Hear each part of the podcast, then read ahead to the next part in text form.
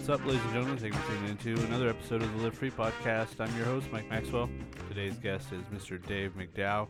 We have a fun conversation. Um, he's my type of artist, you know, uh, a little old, a little grumpy, uh, a little bit crazy, which uh, I find that I fit into those categories as well. So it's always entertaining to have um, somebody who I feel similar to uh, on the show. And we had never talked before, we never met. I've seen his work for a long time, but had never got the opportunity to sit down and talk to him before. Uh, never ran into him at shows or anything. And, you know, most artists are pretty fucking reclusive. So it was good to get to know him a little bit more. He, um, he did an awesome little graphic that I'm gonna have posted on the profile page of the Facebook uh, for the Live Free podcast. So make sure you go find that on Facebook or follow on Twitter at Live, Live Free Podcast. I can't even say the name of my own podcast. What the fuck? Uh, at Live Free Podcast on all the social medias, or just check the hashtag sometimes, like uh, Instagram. Just click the hashtag Live Free Podcast, and uh, you can find a bunch of stuff on there to like and comment and share with your friends. I've noticed something something that I've been thinking about today as I was getting ready to record. Um, there seems to be a lot of um, artist activists out lately. Like that seems to be a thing, and you know we have this like outrage culture that like no matter what is going on, they find some way to um, find something wrong with something, and then figure out ways to complain about it, and then uh, monetize those complaints somehow. And I fucking I just I see this happening with artists. It's so weird this idea that you uh, that you make art as like a lot of times it seems to be that people are are speaking out against uh, the separation between rich and poor, which you know is is very much worth speaking out against. But then it's weird when those same people are going and selling artwork to the same uh, rich people who, in essence, they were uh, it, essentially speaking out against. You know, it's like it's it's like you're biting the hand that feeds, uh, so that the hand keeps feeding you somehow.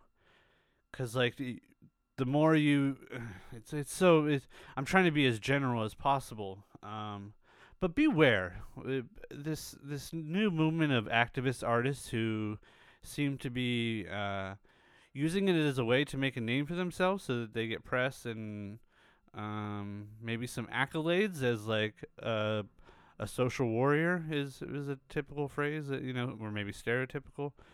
Um, and that that's not to say that I don't appreciate conscientious social activity, but when the activist becomes more important than the activity, I tend to like my bullshit meter starts to beep, and I'm like, what the fuck is going on?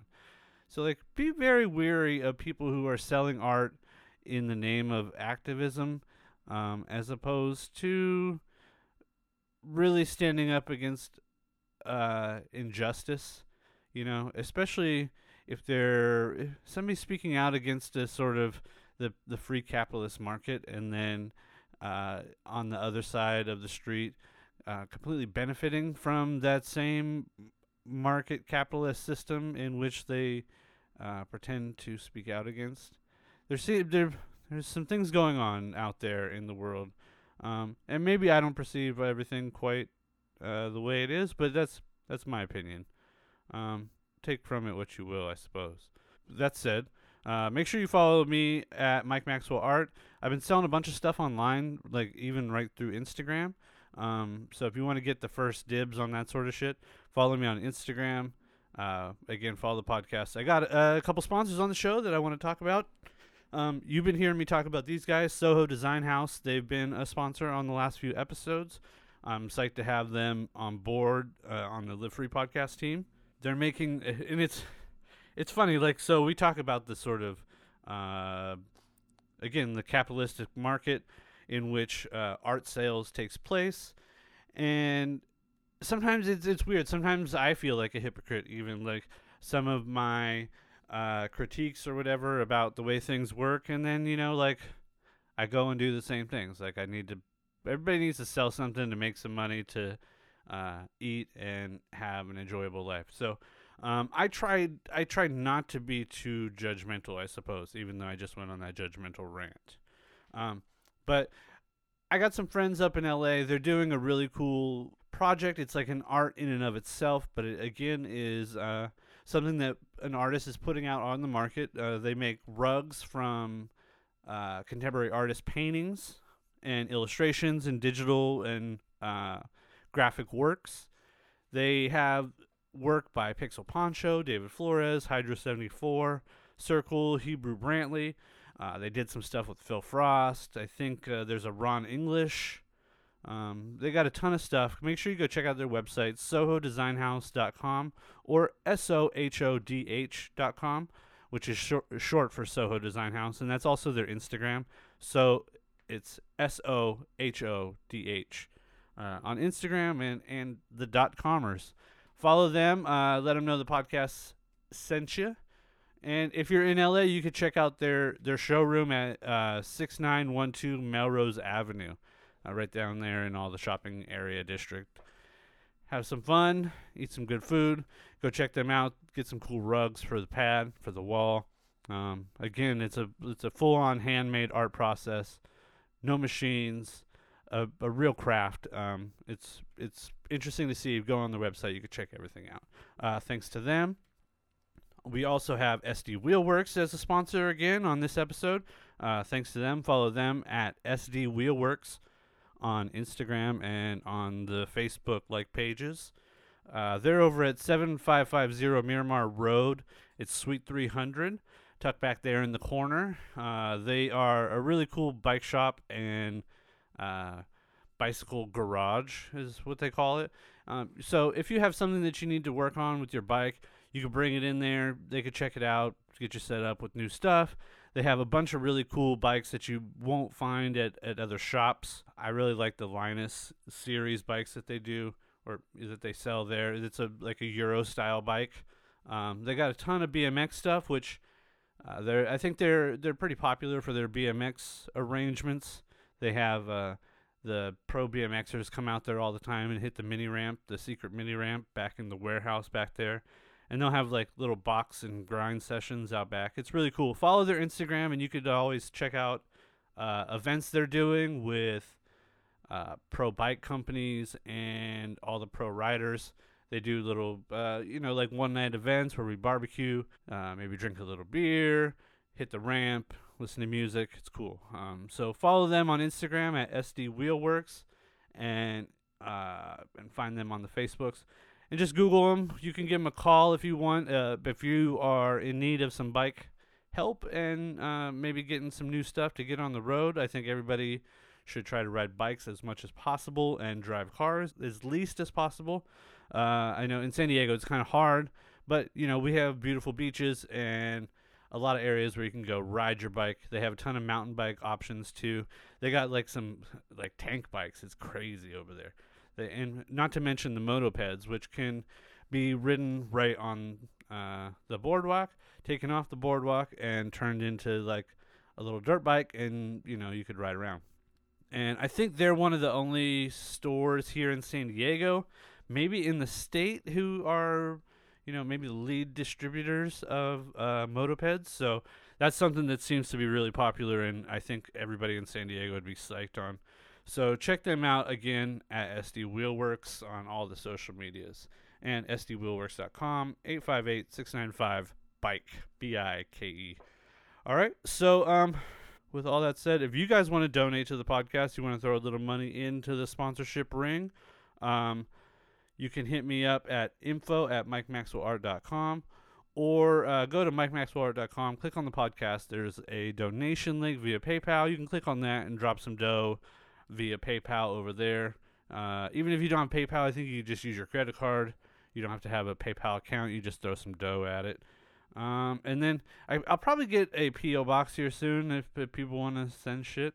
Email me or send me a message if you want to send shit to the podcast, and then I'll go get a PO box or something. All right. So, um, with all that said, let's just jump right, like, let's just jump right into this thing in case there wasn't a ten minute pre pre uh, interview chat here. Um, but yeah, let's let's talk to Dave McDowell. All right, all right.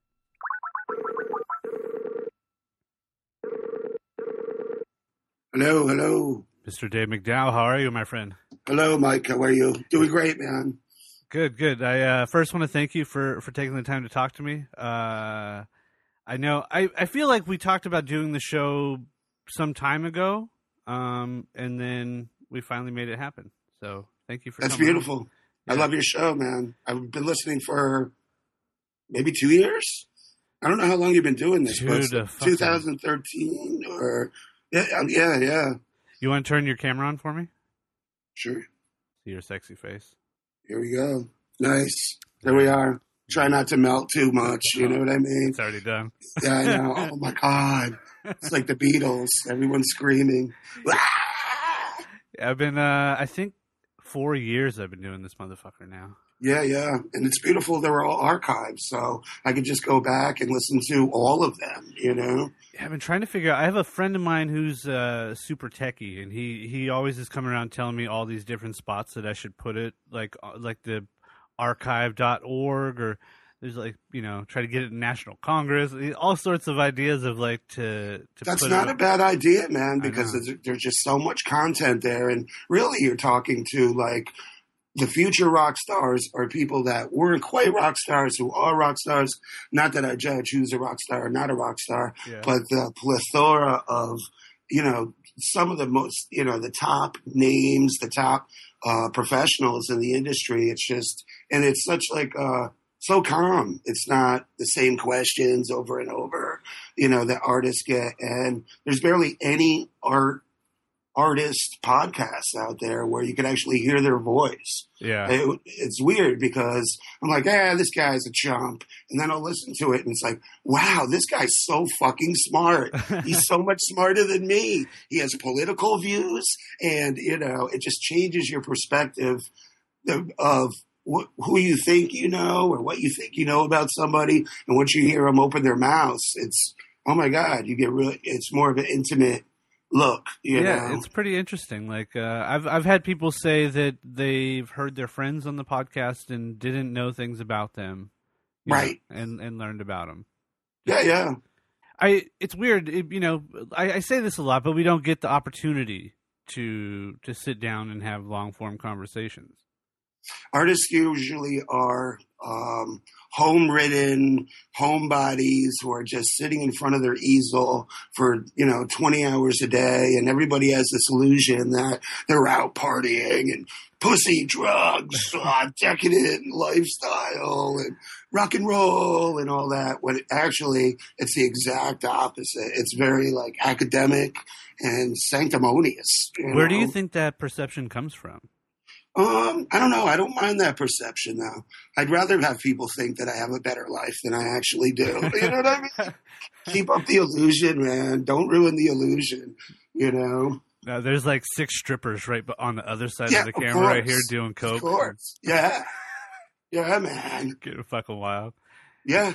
No, but it, there's, I, I think, and I think that's why artists, obviously, one of the reasons why they like listening to the show is that everyone's fucking bored as fuck sitting in their studio and like, you know, Yeah. Yeah. Yeah. I talked to Fred Stonehouse about like the misery of it. Like it's so it's so uh uh it's a very double-edged sword in that like when you're when you're missing it, it's like the only thing you could think about and then when you're in it, it's like what about all that other stuff that I could be doing if I wasn't just sitting here hunched over, you know, crooked you neck. know, it's that's the magic right there, though, man. I mean, you can't record the record until you go into the studio. You know what I mean? Uh-huh. and, and, and studio time is so precious. After a certain amount of time, it's you you love it. It's not about loving or hating it. It becomes a part of yourself. You know what I mean? It becomes a physical entity unto itself where you get into the zone. And once you're in the zone, time stops. That's why it's good to have music playing just as a metronome to tell you how long you've been doing something. yeah. Because- You know what I mean? For sure, it, and that's that that that's really the joy, right? Like the disappearance of time, like the strenuous nature of uh, the monkey on our back that is time. You know, that's always Yeah. grinding on us, always wearing on us, like fucking Yeah. deteriorating us. Yeah.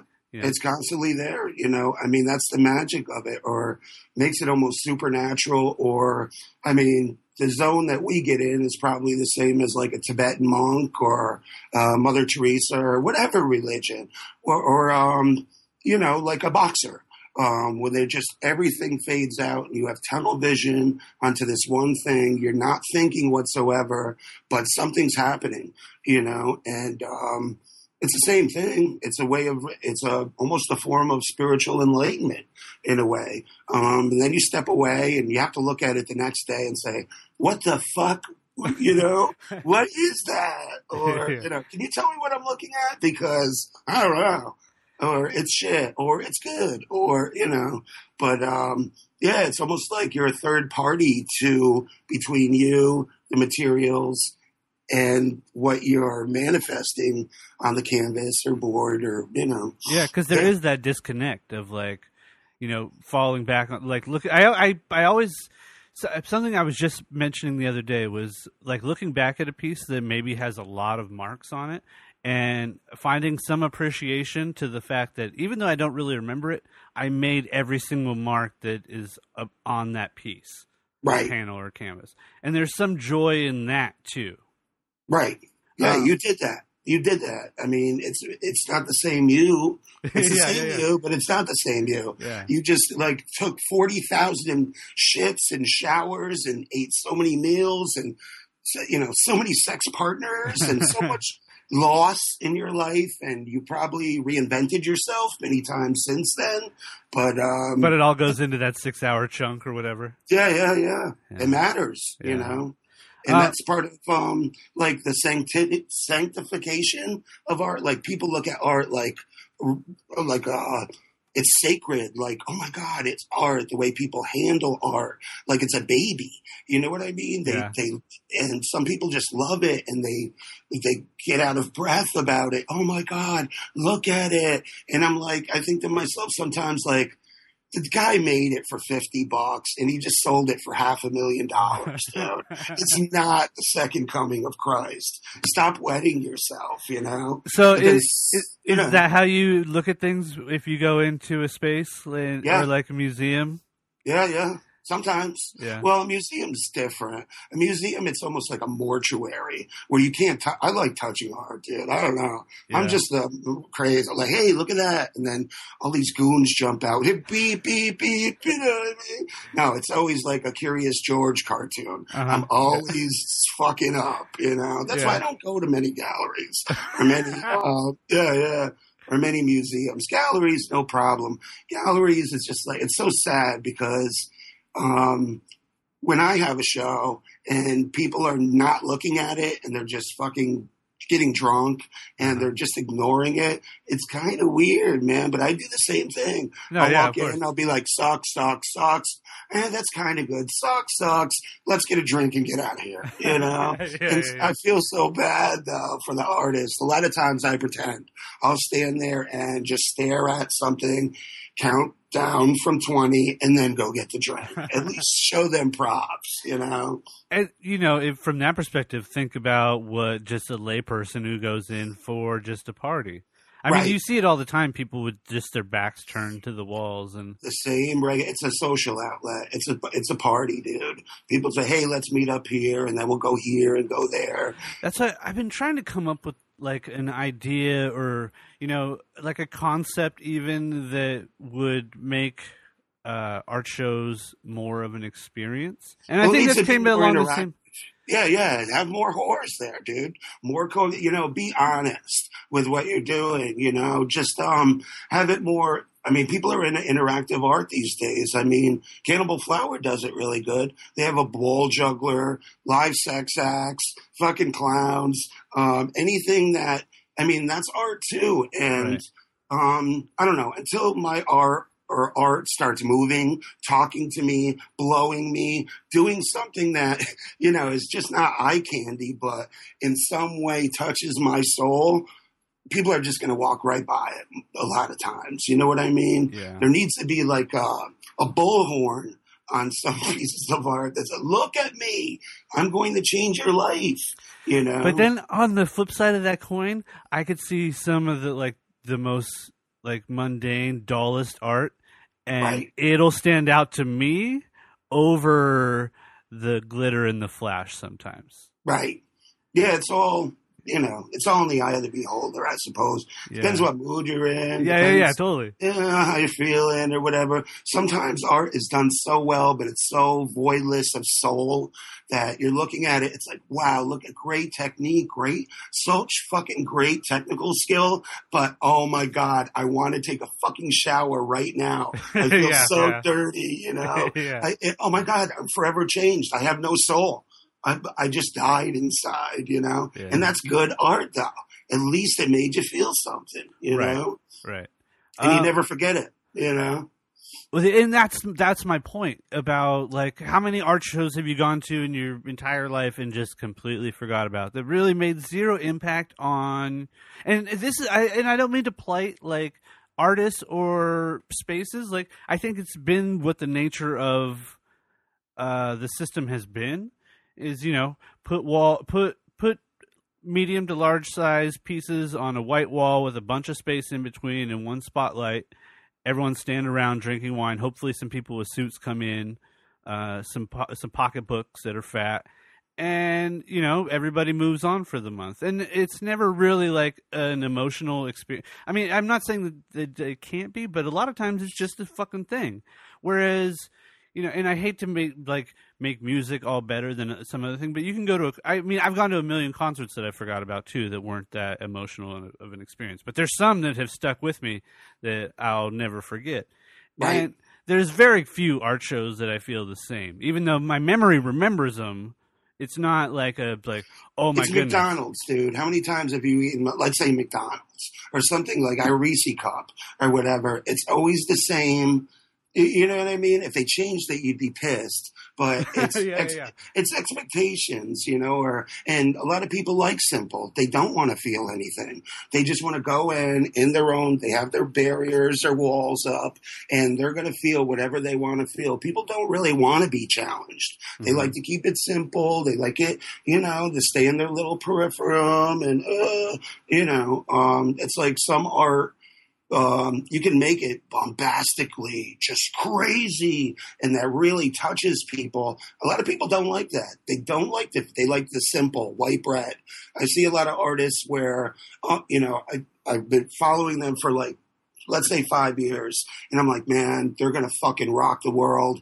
And they're still painting that same fucking balloon or what, you know, animal Uh-huh. or fucking the same thing. And it's like, no, dude, that's what people want.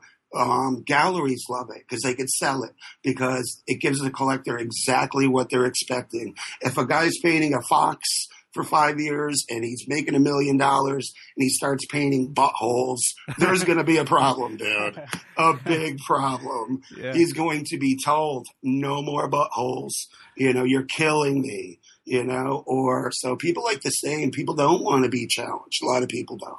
You know, I do. You know what I mean? I'm jaded as fuck at this point where blow me away, dude, or I'm going to blow you, leader, lead follower, get out of the way. yeah. A lot of times, you know?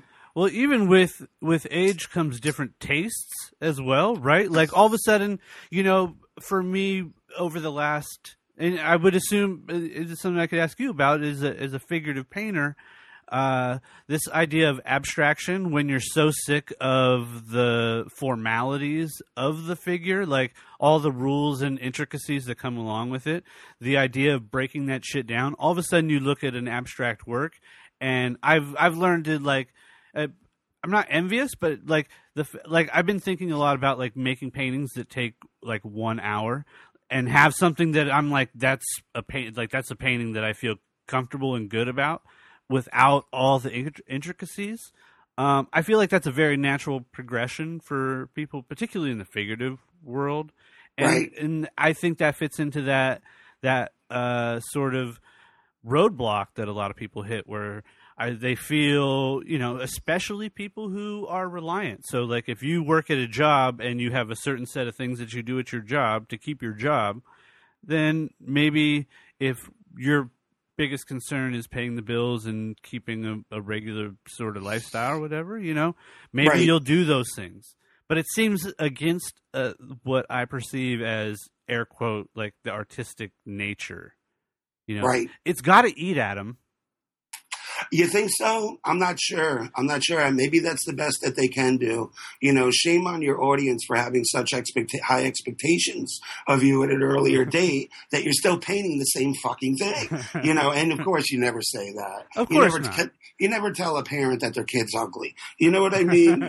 so what are you going to do? You just say your niceties and move on. Mostly it's a vanity situation. You know what I mean? You're put, you walk into this room, aka gallery. The people are running it are running it at, for their own personal reasons. The people are putting the shit on the walls did it for their own pre- personal reasons. Everybody has an agenda. It's not just I can't stand artist biographies or when um, what's the painting about? Well, my show is about the ethereal, godlike matter. That dude, if you got to explain it and it's not said in the visual, you're full of shit.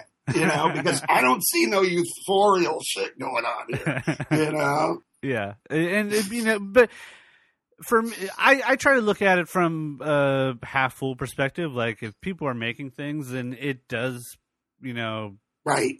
give them some sort of sense of joy, right? then, then more power to them. But again, that structure is interesting. And, uh, you know, you're in Hollywood and LA, you're kind of right in the mix of that whole, uh, you know, I guess the the main vein of American vanity, maybe right. you know one of the main arteries. So I guess you eh, you've been there for a while, right? So you've kind of a couple of years, yeah. I think about two, like two and a half years so far. Yeah, it's not changed. I mean, you could go wherever and do your art, but whenever I did come out here, um, it's no different than living here. You know, it's your choice to walk into the gallery or to be involved with the gallery or to not, or to, you know, the art hasn't really changed. It's the same faces, it's the same buildings. Um, I mean, you keep meeting new friends, or the best friends are friends that you've known for a long time. You know what I mean? And, um, but yeah, it's, it's, two miles away. I could just walk into a gallery. You know what I mean? Yeah, a lot of art accessible here, you know, almost where it becomes trash. Um, like a trash culture where, hey, what's showing tonight? I could go to, man, I've done it. I've gone to like 10 galleries. If we're going gallery hopping, we'll go to 10 galleries. What did you see? I don't remember a fucking thing. I just saw thousands of pieces of art, but I couldn't tell you what, you know?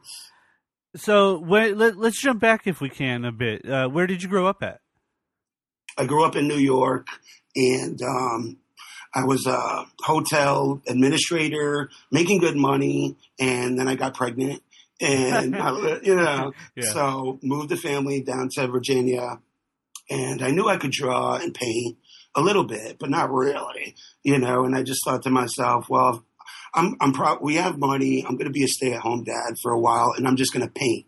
You know what I mean? I could do this, and that's because of Juxtapose that issue with Mark Ryden when he opened it up, and I looked at it and thought, man, I could do that shit, you know? yeah. And um, just by computer, computer taught me color wheels, printing shit out, um, you know, emulating a style. And then the fear started going away. Like, I guess I could paint a fucking the, the raft of the, you know, I could paint like a classical. I could, you know, and you just push yourself that way until the fear goes away of what you're doing. I didn't want to be stuck.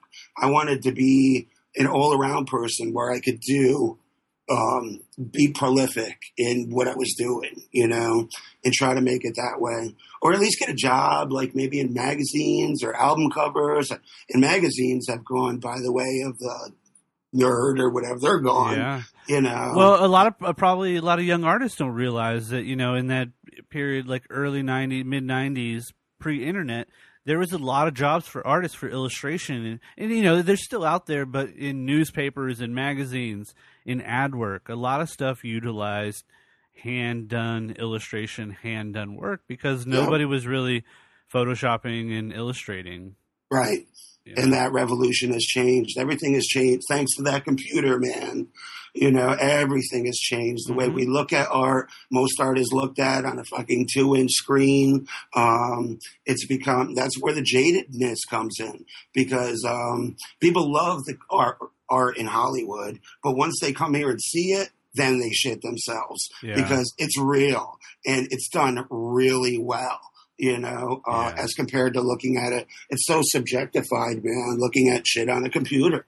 You know, people live their lives on this fucking computer. You know, which is why it seems like the these art shows are important and it would be nice to see them evolve into a different type of event It- you know, it will. Um, Of course. I hope so. I hope so. There's always high hopes. Or it might change to something completely different.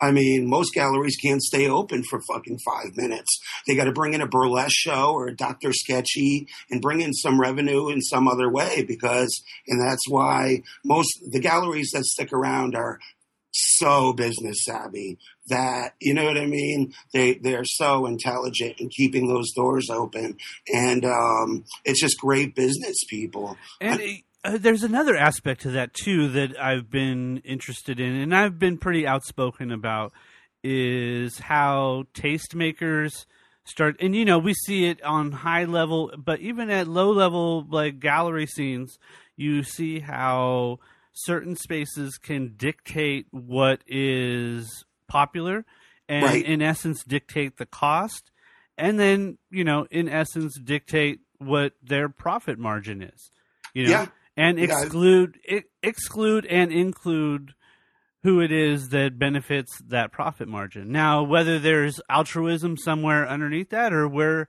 maybe somewhere it started as a uh, real heart endeavor, or maybe it still is. There is a nature of business to to move that way, and I think sometimes as artists we're perceived as being something different than a normal business in terms of like moral high standard or ethical business practice. But the actual nature of selling the work on that next step of the market it's not really regulated with the same ethics uh, i think from a general public as Right. our artists Well, that's like the same thing in all business. Businesses, you know, you look at Shark Tank, you look at, you know, dude, it's bottom line. It's, I knew it. Uh, I knew it. I knew business management b- before walking into this thing or picking up a paintbrush. I knew that if you make these guys a nickel, they love you long time, dude.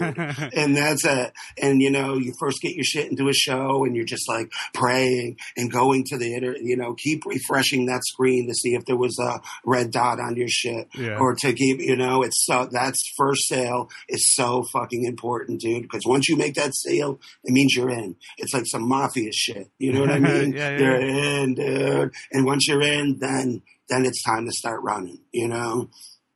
But uh, yeah, as far as like ethics, morals, um, all that shit, it's you know you could live by. There's people who have such standards that they die poor because they're not willing to bend and work with somebody. You know, um, there's nothing wa- wrong with surrounding yourself with people who are a lot smarter than you, aka business management, um, things you can't do. I mean, it, it's it's a smart person to hang with smarter people. You Right. know, Yeah, and it's same thing. I just used that sort of analogy, but with jujitsu last night. It's like I I picked the four people who are way better than me to roll with last night because you know I'm going to learn more from that. You know, and not to say that you can't learn from somebody who's less smart than you, because you you most most certainly can. right? But you, so the real lessons sort of come from those ass weapons, Right. Oh yeah. mentally or physically. Yeah, and um, you know, you emulate what you learn from them, and um, or not. You know, it's like uh, Yeah. buying a pair of shoes. You put them on for a little while, and they might not fit you, and you develop your own style over time. You know, or you know, it, yeah, yeah. The, the whole thing's a learning process.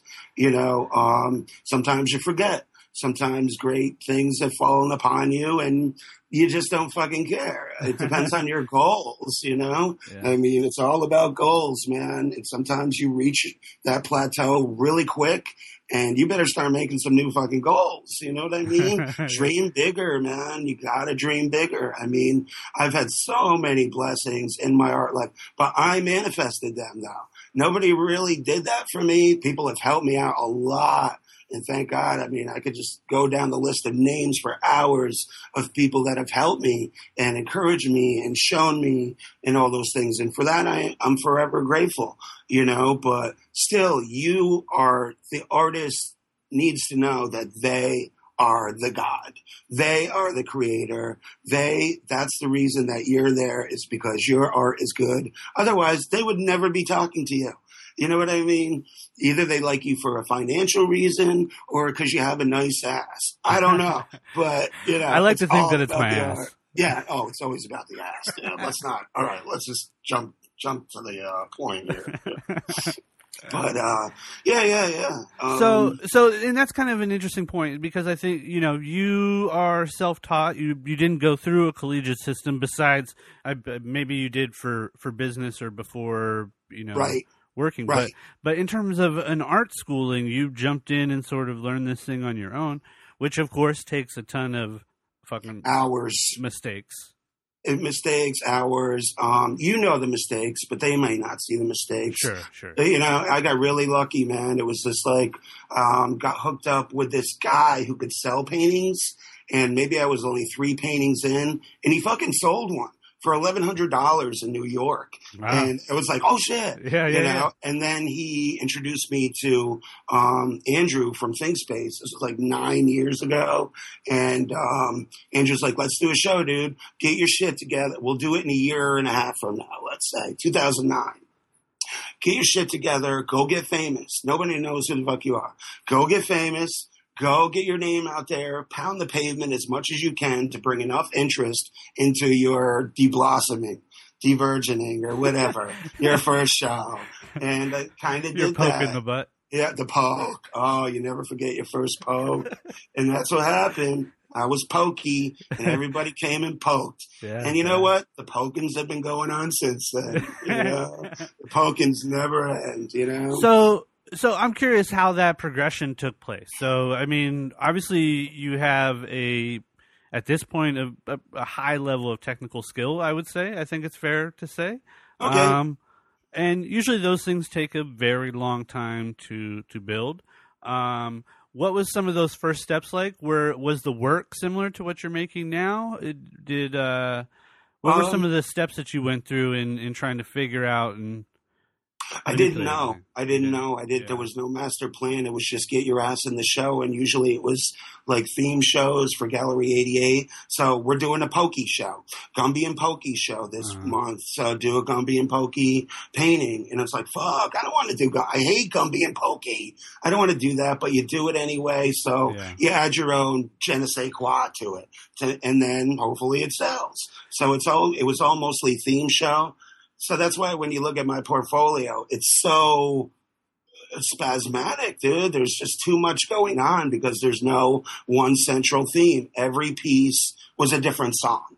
You know what I mean? now, It how do you wasn't how do you feel about that over the time period now? Because you know, I'll be honest, I I'm often a little bit critical of those types of shows, and Yeah, yeah, maybe the and it's sort of the same thing that we were just talking about in terms of like benefiting the galleries more so than benef- benefiting the artists. Although, you know, Right. I'm I'm making a broad generalization, of course. right. That's fine. Um, Um, yeah, it's hard. It's hard, man. It's hard to. Um, well, I think that's all changed. I mean, yeah, I think a lot of shows that are done now are corporate. It's like, oh, I just got a, a gig with Sanrio, so let's do it. Let's do a Hello Kitty show. yeah, that way, we have their li- support. Therein you lies the issues that you know. That's where you know if something has a you know uh, like I did one of the, like the Beastie Boys show. Like when something's like um celebrating something like that, where it Right. not like a marketing company coming in from the backside and saying, Right. "Let's do this thing to make this thing have some press and look cool to a certain demographic." Meanwhile, we'll give you this ad money, and then the artist will still only take fifty percent.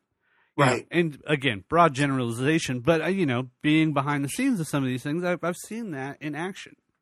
Yep, and it, that's why those galleries have evolved also and bended toward the market where I could sell an original for fourteen hundred at Gallery eighty eight, no problem. Maybe four years ago. Now you can't sell anything for under fucking five hundred dollars. It's a print market now. Everybody wants a print. It's nobody's buying really originals, especially with little pop matter or pop art or yeah, those type of theme shows or you know um, the main the main argument here in this scene or movement is that um, this isn't fucking illustration. This is fine art. We're trying to market this as fine art here and give the illusion that it's coming from some deep part of your soul and Yeah, that it's yeah. you know what I mean, Yeah. dude. It's fucking illustration. I could draw it again. I, draw I it could draw again. it twice. You know? Yeah. I draw it fucking fifty times. Well, I'm the artist. You know?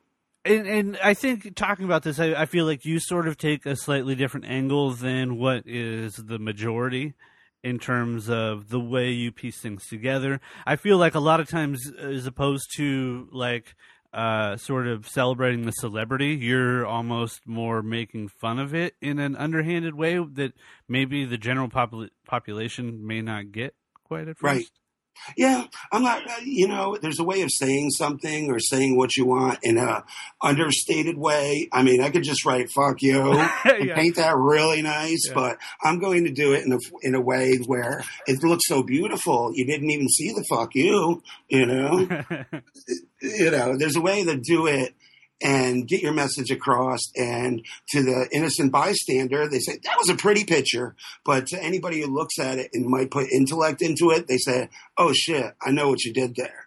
You know what I mean? Yeah. I wanted to have like um like a Chinese puzzle, maybe have some layers to it, you know?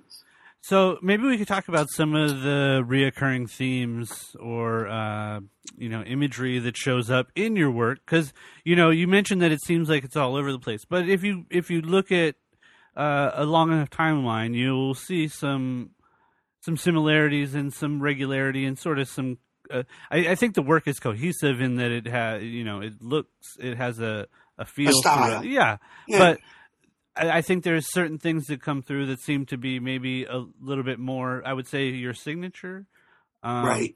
I think there's an interesting clash. Uh, in, I say clash in like a positive way of like realism, like a real painterly sort of um, blended area, and then like almost a cartoonism. Is that a Right. word? Is cartoonism a thing? Sure. Yeah, Yeah. we could use that. Fuck it Yeah, yeah. no rules.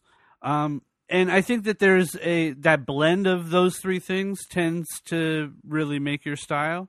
Uh, it, I'm, I'm curious if those things played a role beforehand, like figuring out all this stuff, like you know, a, a sort of comic illustrative style. Right.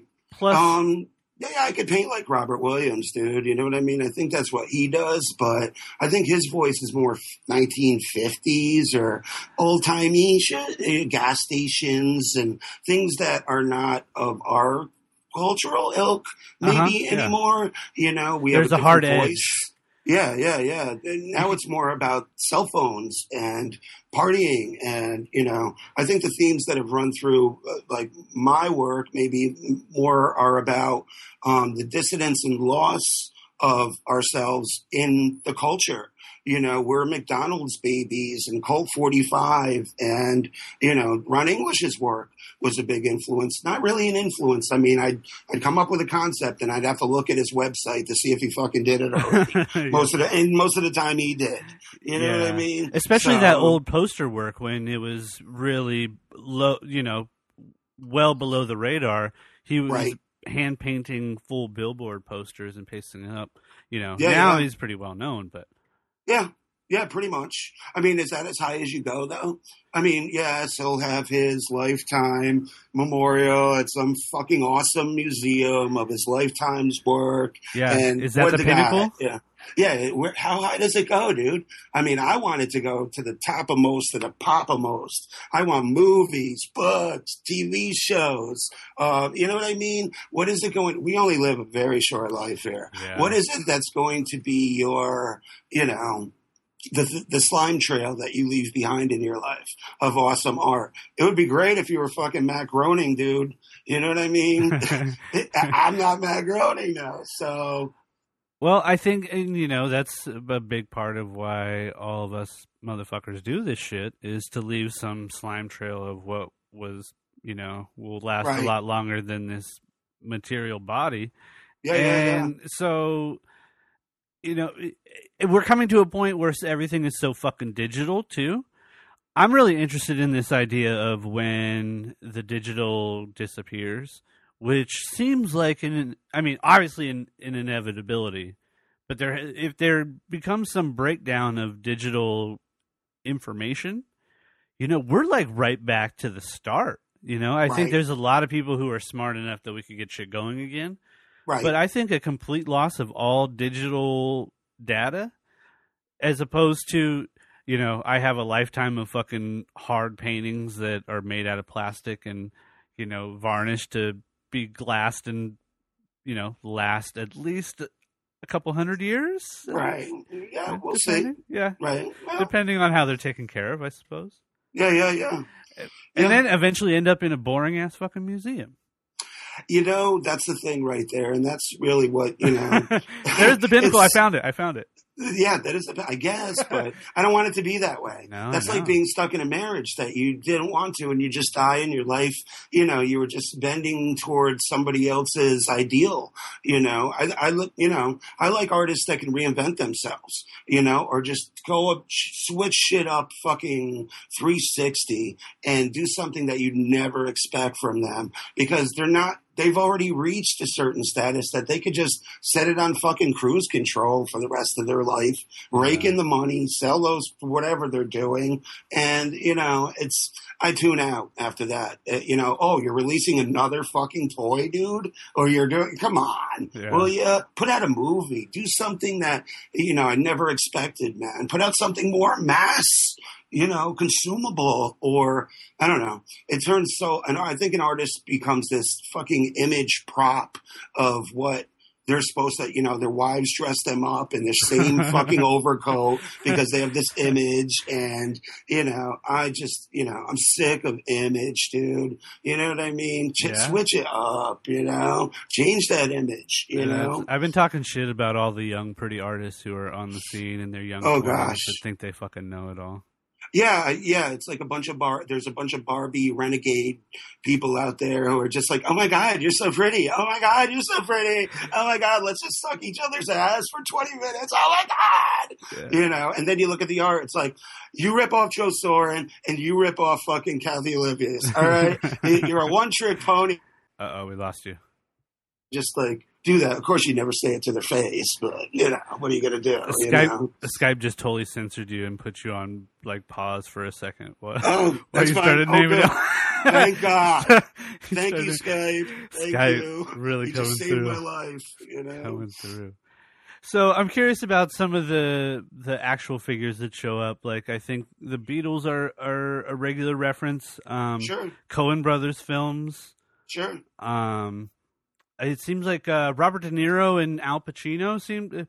Are you uh, a mafia movie fan? No, not really. More just like a cinema person. I mean, I grew up escaping through films, man. I had a shitty childhood, and films and movies and TV were really my escape. And you know, if you're a creative and a little introverted little you know, kid, um, you, you learn the language of visuals. You learn the language of, you, you know, the poetry of visuals. And, um, most people don't. They're like, hey, man, I want to watch some redneck shit. I want to watch shit blow up. Yeah, Those yeah. people are frightening to me.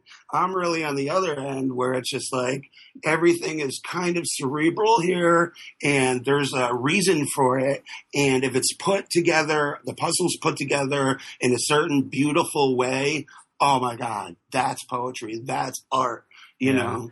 So it, does that become sort of your dilemma in what you're talking about? Like, do you feel like maybe paintings don't give enough to a broader audience as opposed to like, oh, you're so cute, you're so cute, let me Right. touch your butt and tell you how great you are?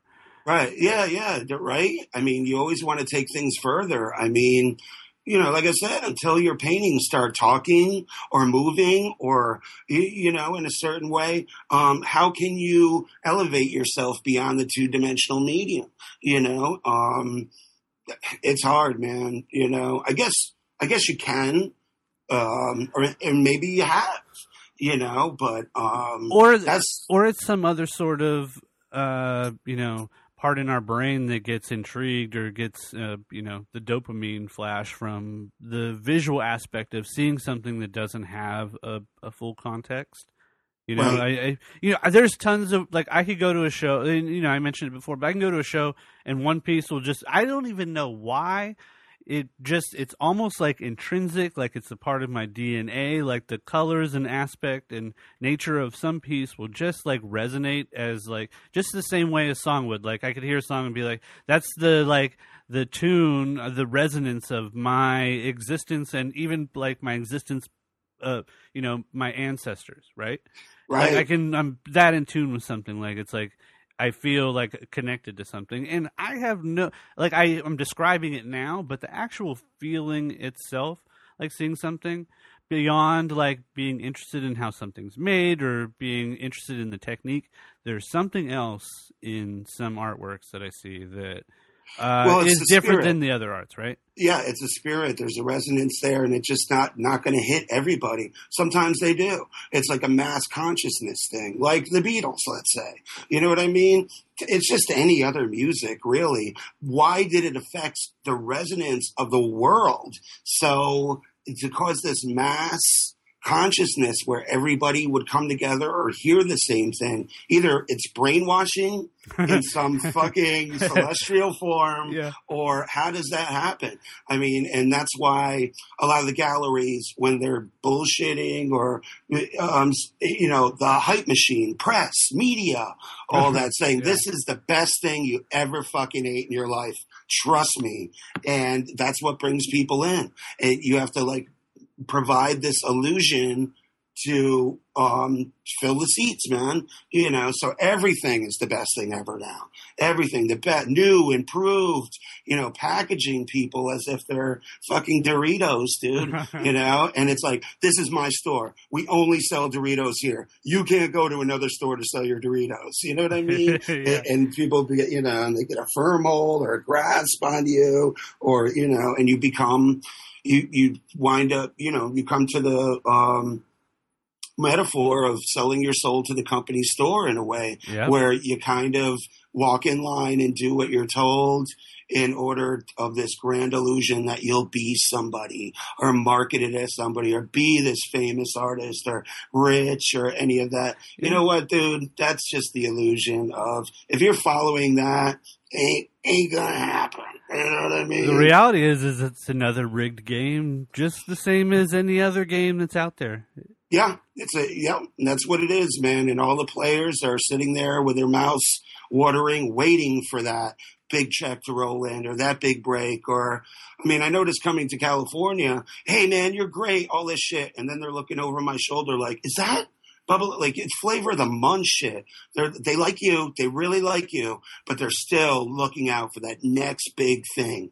You know what I mean? and it's always They're- been that right like it's not that like we're this age or this society that's so uh inundated that we're we're uh, you know we we have such a uh short attention span that we can't pay attention to one thing for any period of time it seems like it's been a longer period of that like you know through at least through the 50s maybe Yeah. Well, it's like crackhead, dude. It's an addictive society. So people are addicted and get those hormones or that head rush from Yeah. new shit. You know what I mean? They're chasing It's like motherfuckers at off track betting, waiting for their horse to come in. Their fingers are shaking and they're fucking biting at the bit. Like, where's the next thing? New next thing. People get off on whatever they want to get off on, but a lot of society gets off on money, or the new thing or to be the you know f- discover the new thing or i own this and it becomes a totemistic thing where Uh-huh. i have this artist i have this i have oh you paid $20000 for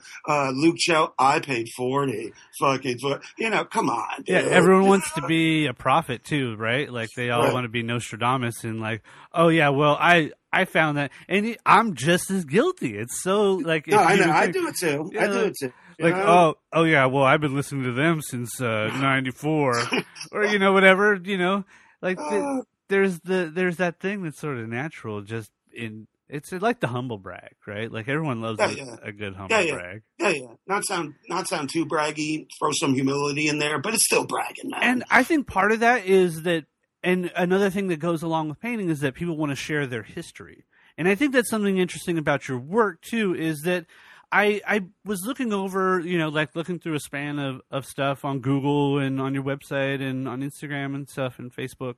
And I was thinking, I was like, I wonder if you ever get concerned about things being dated.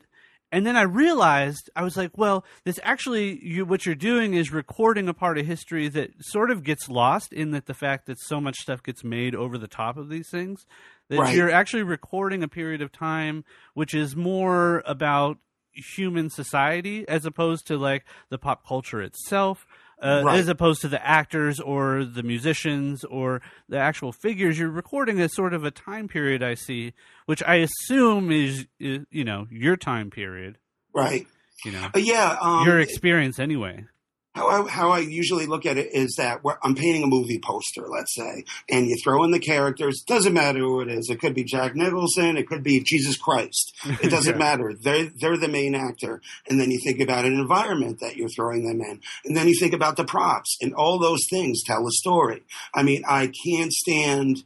Uh, for me personally, I put a lot of time and effort into um, narration, man. You know what I mean? There's people who are just painting that same dumb face where it doesn't say a fucking thing, and people are just throwing money at it. And it's not about money or popularity, but it kind of is like you're only kissing this artist's ass because she's hot. You're only kissing this artist's ass because it's the same. It's what you expect, but the paintings aren't saying anything. You know what I mean? Uh, to me, anyway. You know, it's like yeah. oh, how do I finish this painting? Well, it's the same fucking girl you've been painting for the past 10 years. Throw some fucking crazy makeup on her. Ew, gross. Okay. Looks like you're not going to change. You're not willing to step outside of your stupid ass self. i have no idea what you're talking about. you're about brilliant. Well, technically, p- people can get technically brilliant, but they're not saying anything in their art. You know what I mean? yeah There's no story. It's the same visual over and over, you know? and who's who's to say though like they it Right. might be you know maybe somebody again it gets it's personal preference but you, you i wonder how much like i'd really love to like test everybody but most of the people that i talk to i think for a majority of them are you know it's the same thing it's like i want to test myself i don't want to be fucking bored i don't want Right. to paint the same fucking thing over and over again like I had I had Jeff Soto on a few years ago, and I, there's a clip on my YouTube page. He's like, "Am I going to be the fucking robot guy? Am I the robot guy?" And he didn't, you know, and it was a real concern, That's right? hilarious, man. Right? Like, You know, you know, and um, yeah, I guess embrace it. Yeah, I'm the fucking robot guy, but take it another step. Be Eric Joyner. Throw some fucking donuts in there, then, or um, you know what I mean. but then Uh, there's the business, right? Like, Right. uh, you know, do if there's a demand, do is it a supply and demand game? Yes, it is. It's Doritos, dude. You know Right. what I mean? The minute that, that you're out there and start making money as an artist and you start and people start to know your work and familiarize, you know, with your style, they have expectations of you. You know what I mean? The galleries have the your galleries, the audience. You know, I understand. I completely understand, but it really breaks my heart that people are stuck, get stuck. You right. know, So now that we've thoroughly beat that cow to death, what is the next step, right? Okay, Right. so here's something. I'm one of these artists personally who does not sh- like sell out shows. Like I don't do a gallery show and the whole place goes on fire and people like raise me Right. up in the air and tell me how great I am. high It's- fives. It's a fucking grind. Like I mean, I get my ass kissed for sure, even maybe when I don't deserve it. But right. you know it's a grind so my thinking becomes okay how do i how do i readapt myself? Like if this system i've worked this system for 15 plus years and maybe i've maybe i've seen the pinnacle of it. Who knows? Like it's really hard to judge a future even tomorrow right? Right. but what do I do to either one circumvent this system, Uh, two, reinvent my own system that is um, completely alternate of this other system, even though it's you know the same sort of business. And Right. I my answers to that personally is to we're at an age where we're also interconnected. Is work directly with individuals who are interested in the purchase The of my work thing. Right. right? And there's this stigma which is implied by galleries and gallery owners and the sort of system that has been regulated over the last 50 years or so uh, that says you can't sell directly to people. In fact, it's not only frowned upon, but it is gonna it's gonna hurt your career. Like they're gonna say, "Oh, you can't do this thing because you do this other thing," or like you like you mentioned, like, "Oh, you show at this gallery, so you can't show at this gallery because it's like gang turf warfare." Right. Right. Right. So, in your opinion, what do we do if we're to either one circumvent or you know create a, your own system? Do you see a pathway that way? Um, I, I was talking to Chet Zar, who's a great artist, and he's like, "Hey, man, I beat the system. You know, I beat the system. I'm doing really well, and I beat the system. And you know, in a way, I wanted to say, you created your own system. You didn't beat the system. Yeah. You're working out of the system, and you're creating your own system that looks exactly like their system, but you are in complete control of it. And you know, there's a lot of artists that I worship who you know, like Gary Baseman. Everybody's got a Gary Baseman. Everybody in California, you walk in their fucking house, at least there's a little doll or something. yeah, like, uh, you know, A- everyone's brainwashed to love fucking Gary Baseman. And it, to me, it's like, okay, it's the same cartoon. You know, I love, love it. But the guy is a fucking marketing genius, dude. In order to get a Gary Baseman in everyone's fucking house in California, what did you do, dude? You know what I mean? How did you do that? That's the thing. I wish, you know, so sometimes it's not necessarily about the art, but they're fucking marketing savvy in order to brainwash or to get their shit into people's homes. How did they do it?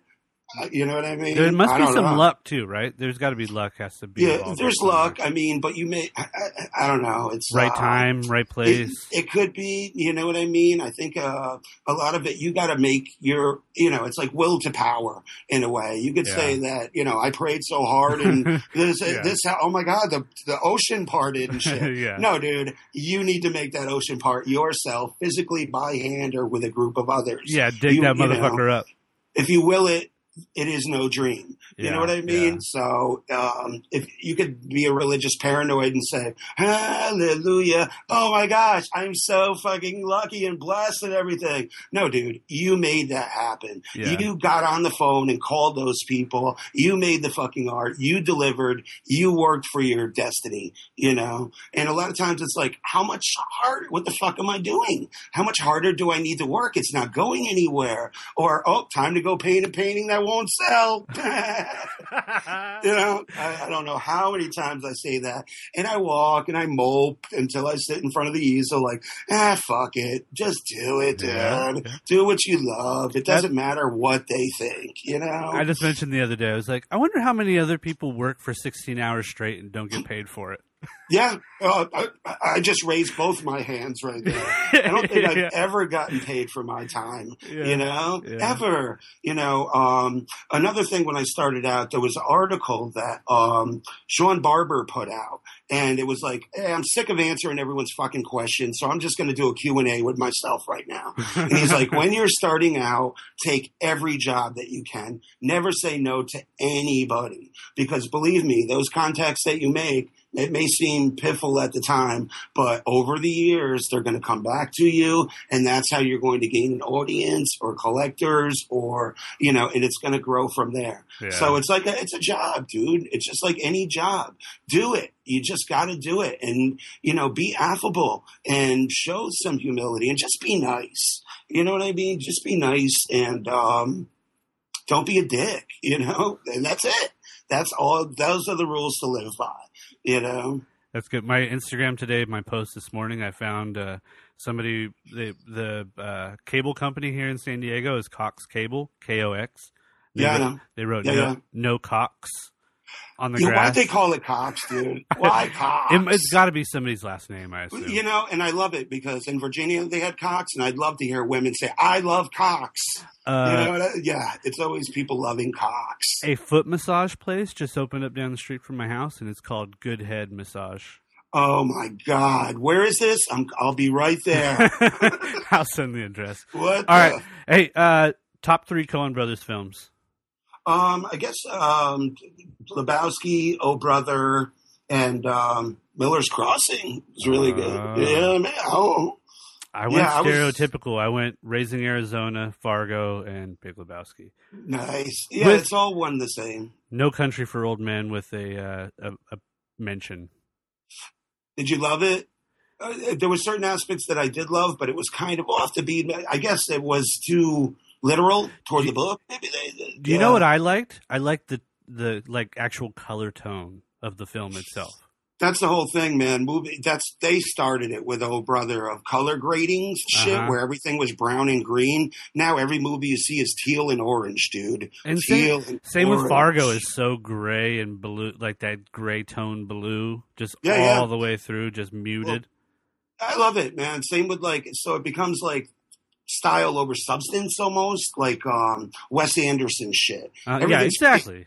You know what I mean? Yeah. Where there's no substance, maybe a little hokey cartoon love story here and there, or a quirky character that's Uh-huh. not really that funny. Maybe soulless or whatever, but it looks so fucking good, dude. Yeah, everything is meticulous.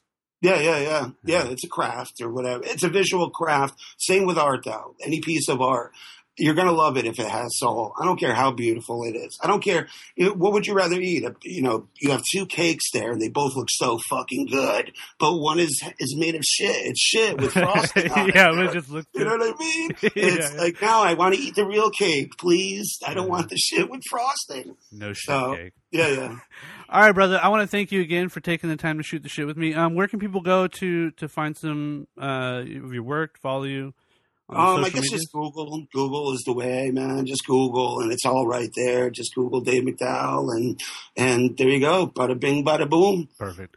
Love you, man. Honored to be on here. Yeah, man, it, it, it was a pleasure to talk to you. It's nice to get to know you a little bit. We got to like hang out in real life. We've never met before, so Let's to do to- it. get- Let's get raise hell. Yeah, for sure. Let's too do internet dap. All right, nice. it a day. Bam. Thank you, brother. Thank you. Have a good one. All right, that was my chat with Dave MacDowell. Those podcasts are always fun to do. Really interesting guy, uh, funny, and somebody who is willing to go ahead and talk and express themselves freely, which is what the show is about. And you know, a lot of times artists get mistaken as like shy, uh, reclusive, nerdy, uh, unwilling to to express their opinion because they have to do it through the art form. But I'm finding more and more that's not the case. People who have a lot of time to think have a lot of shit to say. They just might not always have an audience to say it to. So I'm glad I could um, capture some of this information for you guys and share it with you. Uh, as always, make sure you go follow Mike Maxwell Art on Instagram and Facebook and uh, Twitters and all the social medias. I've been doing Periscope stuff. If you want to watch me do some live painting or some rolling or whatever, like being bored talking to you, you can um, follow me on Periscope. Just look up Mike Maxwell Art and you'll find me. Make sure you follow our sponsors, Soho Design House on Instagram. They're at S O H O D H, and it's sohodesignhouse.com. And our friends over at SD Wheelworks, uh, follow them at on Instagram at SD Wheelworks, and it's sdwheelworks.com. Over on Miramar, right across from the golf course, across from the Miramar, uh, Miramar Air Base. There, go check them out. Get some bikes. Get on the road. Get your shit together. All right. Uh, thanks for listening, guys. We will um, hopefully. I should be talking to Van Arno uh, here in the next couple of days, so um, expect a chat from him. And I got a bunch of people lined up, so make sure you subscribe to the show, and new episodes will show up in your iTunes. All right. Later, guys. Kisses. Love you.